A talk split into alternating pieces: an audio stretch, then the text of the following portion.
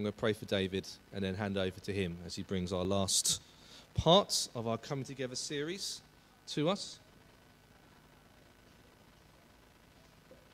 So, Lord God, we thank you for David. We thank you for his position as elder here, and we thank you for all that he brings uh, to this church. And we just pray as he speaks to us now. We thank you for the way you've spoken to him through his preparation. And we just pray that you will really speak through him now as he shares your word with us. We ask this in the name of Jesus. Amen. Amen. Thanks, Martin. Sorry, I'm still in the way. No.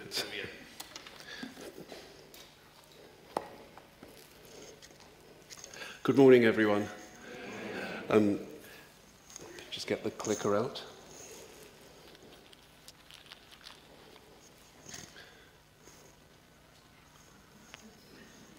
Sorry. We're carrying on, as Martin said, in the, um, the sermon series about coming together and how to live with other people.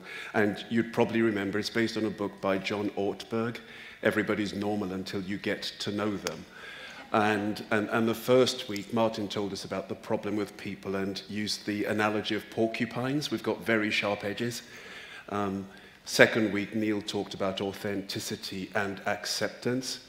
And then on the third week, Martin talked about conflict and forgiveness and trying to reassure people um, conflict is not a spiritual gift if you think you've got that. Um, and, and the fourth week, there was how to do the hard thing about confrontation. So um, I'd been building up to this, the fifth week, the secret ingredient. And as the time wore on, I just found myself losing more and more weight. It doesn't seem obvious now. Um, but, but, but it was just looking and thinking, how do I managed to actually carry on in the theme, and, and something just came to me, and it just said, enjoy the preparation. And, and, and so I, I think I've tried to, and, and I'll try and share with you what it is I've gleaned uh, from, from the passage. So, it's about Simon, the woman with the alabaster jar, and, and, and Jesus, and it's in Luke chapter seven, verses thirty-six to fifty. And I'm just going to read that out, um, So, so we're all on the same page, as it were. When one of the Pharisees invited Jesus to have dinner with him, he went to the Pharisee's house and reclined at the table. A woman in that town who lived a sinful life learned that Jesus was eating at the Pharisee's house, so she came there with an alabaster jar of perfume. As she stood behind him at his feet, weeping, she began to wet his feet with her tears. Then she wiped them with her hair, kissed them, and poured perfume on them. When the Pharisee who had invited him saw this, he said to himself, if this man were a prophet, he would know who is touching him and what kind of woman she is, that she is a sinner. Jesus answered him, Simon, I have something to tell you. Tell me, teacher, he said. Two people owed money to a certain moneylender. One owed him five hundred denarii and the other fifty. Neither of them had the money to pay him back, so he forgave the debts of both. Now, which of them will love him more? Simon replied, I, I, I suppose the one who had the bigger debt forgiven. You have judged correctly, Jesus said. Then he turned toward the woman and said to Simon, do you see this woman? I came into your house. You didn't give me any water for my feet, but she wet my feet with her tears and wiped them with her hair. You didn't give me a kiss, but this woman from the time I entered has not stopped kissing my feet. You didn't put oil on my head, but she has poured perfume on my feet. Therefore I tell you, her many sins have been forgiven, as her great love has shown. But whoever has been forgiven little, loves little. Then Jesus said to her, your sins are forgiven. The other guests began to say among themselves, who is this who even forgives sins? Jesus said to the woman, your faith has saved you. Go in peace. So some of you would have read this before, heard it before. To some, it's probably the first time you're looking at it. And, and I read the book and the passage from John Ortberg, which was very helpful, and then sat down and said, and what is it saying to me? So I've called them the key players. There's the woman, there's Simon, and there's Jesus. And we're just told she's called the woman. We'll start, we'll start with her. And what I want you to do is to see whether you can identify yourself in any of these two characters, Simon or the woman. So it just says she lived a sinful life. Not she had lived, she lived a sinful life. And unless you don't want to admit that's you and me, that's our everyday lives. And we were talking about great friends and good friends. Well, there are some people who are only too ready to remind you of your sinful life. And you might find you go through and, and, and you just feel as you go in a little insecure because you think people have judged you or are judging you. We feel or are made to feel we should know our place in society. And with the woman, I would argue she looked for value in the wrong places until she found her worth in God. How many of us do that? How many of us have heard of people who do that? Look for acceptance, you just want to be part of the group, you want to be accepted. And it's not until you find your worth in God that the release happens. There are times, though, that you need to hit rock bottom to realize this. Um, I remember a friend of mine, we both were in university together and um, smoked, drank, um, did the parties. And then we graduated, um, carried on with life and kept in touch, and he went to America. And soon after, um, well, I'd become a Christian and he would still be in touch, but it was clear there were areas where he just looked and thought, you know, what's wrong with you? Um, but then I heard from one of my friends he wasn't doing very well, and it turned out he had cancer and really affected him quite badly. And then I rang him once and he was just full of life.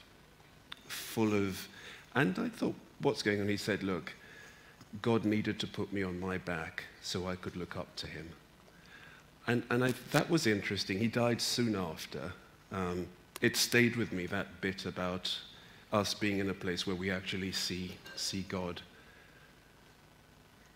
There's a saying something about, um, you won't know that Jesus is all you need until Jesus is all you have.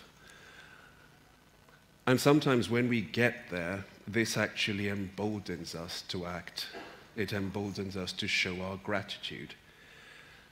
Um, you're just, for this woman, I, I just get there was something in her life which just made her want to just pour out, pour out this love. And, and some of you know this Matt Redman song, but you know, cast your minds back just a little over two thousand years ago with her singing this song. And I promised Martin he would have to have to do this. But some of you might know the chorus. Jesus, what can I give? What can I bring to so faithful a friend, to so loving a king? Savior, what can be said? What can be sung as a praise of your name for the things you have done? Oh, my words could not tell, not even in part, of the debt of love that is owed by this thankful heart. And I can just picture her there with tears, wiping his feet, just so grateful. We'll move on to Simon. So he's sitting in there, and we get the impression he's indignant.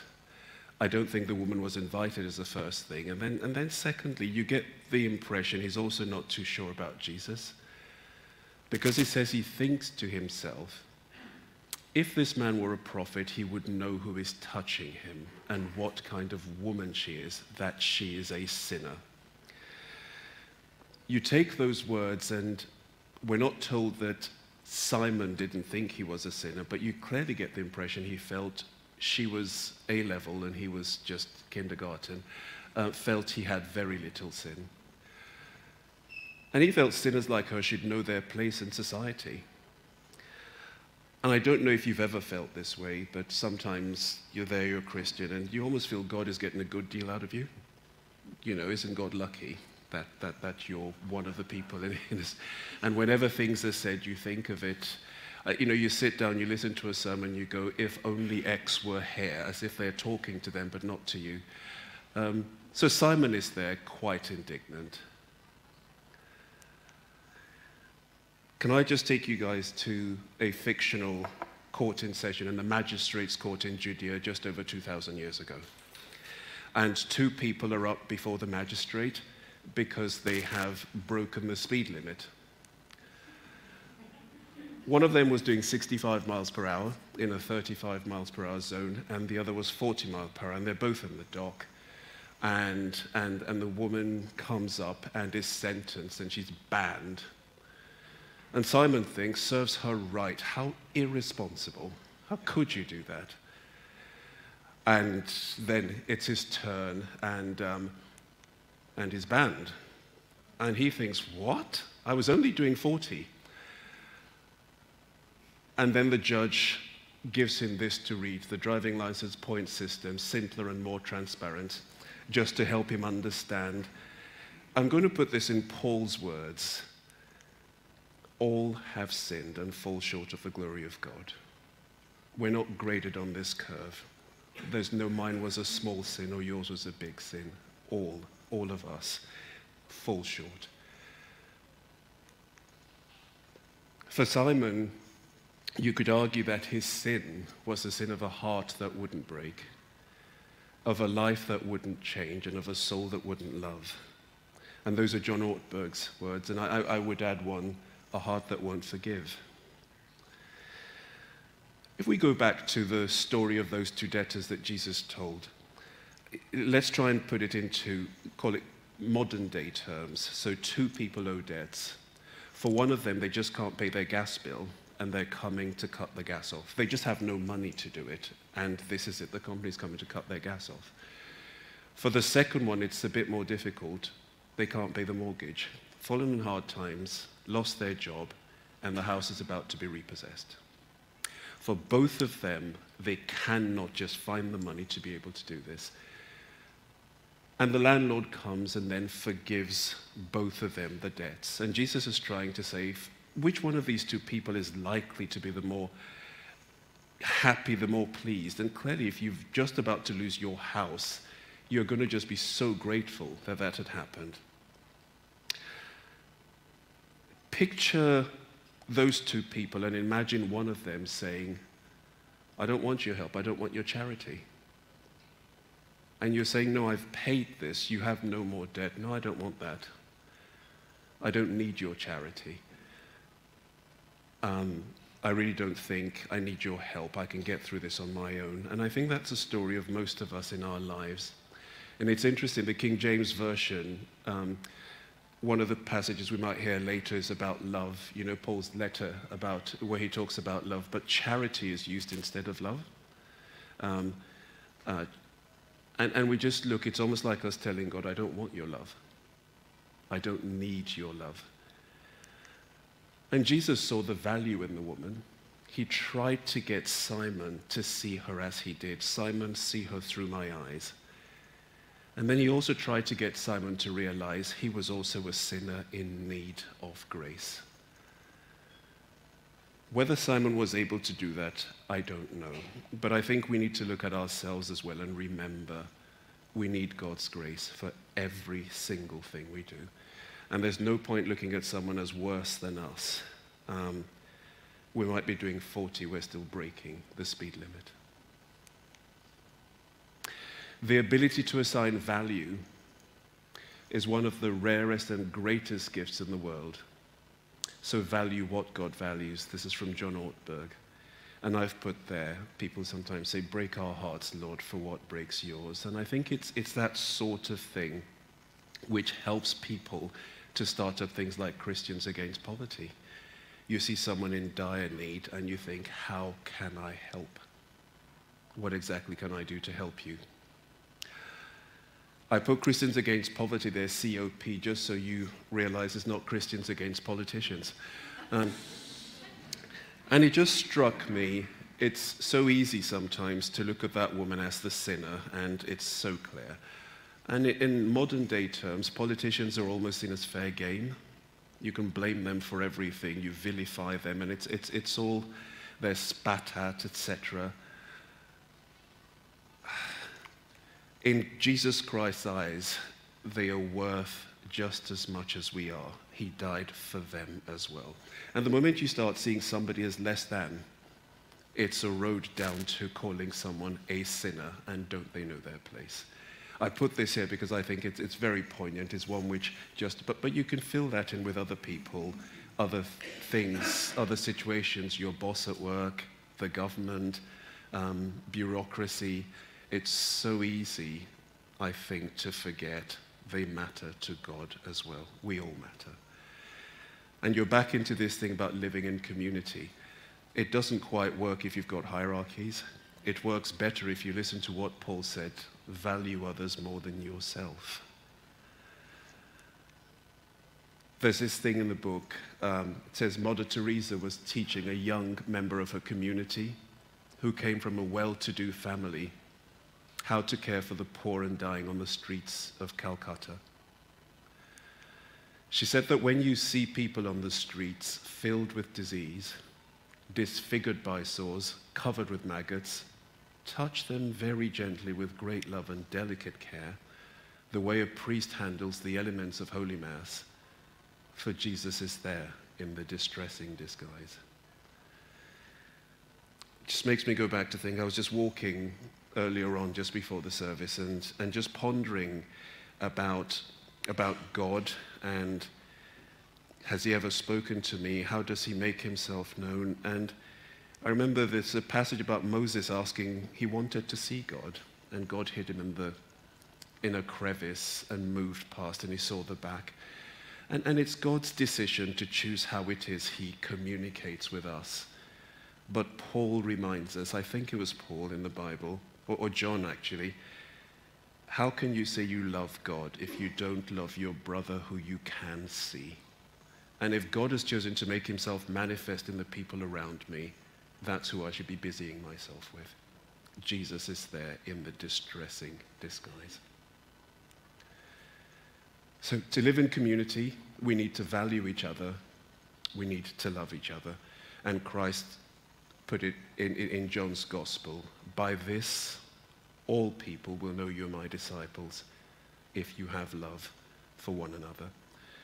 And, and there are times when you're looking and thinking, Lord, what word did you give me? And, and I smiled when I just realized that Martin, without seeing any of these slides, had themed love as the start of it. So I, I'll leave you with this. Um, I, Christ asks us to fellowship with each other. We have missed not being able to be with each other. But I'm not sure that we missed the sharp edges. And if that's all you've come to give someone, I think we've missed the hugs, we've missed the caring, we've missed the community. We will have tough times, but Christ says, if you want people to know you truly are mine, you will have love for one another. Watch, I'll pass back to you.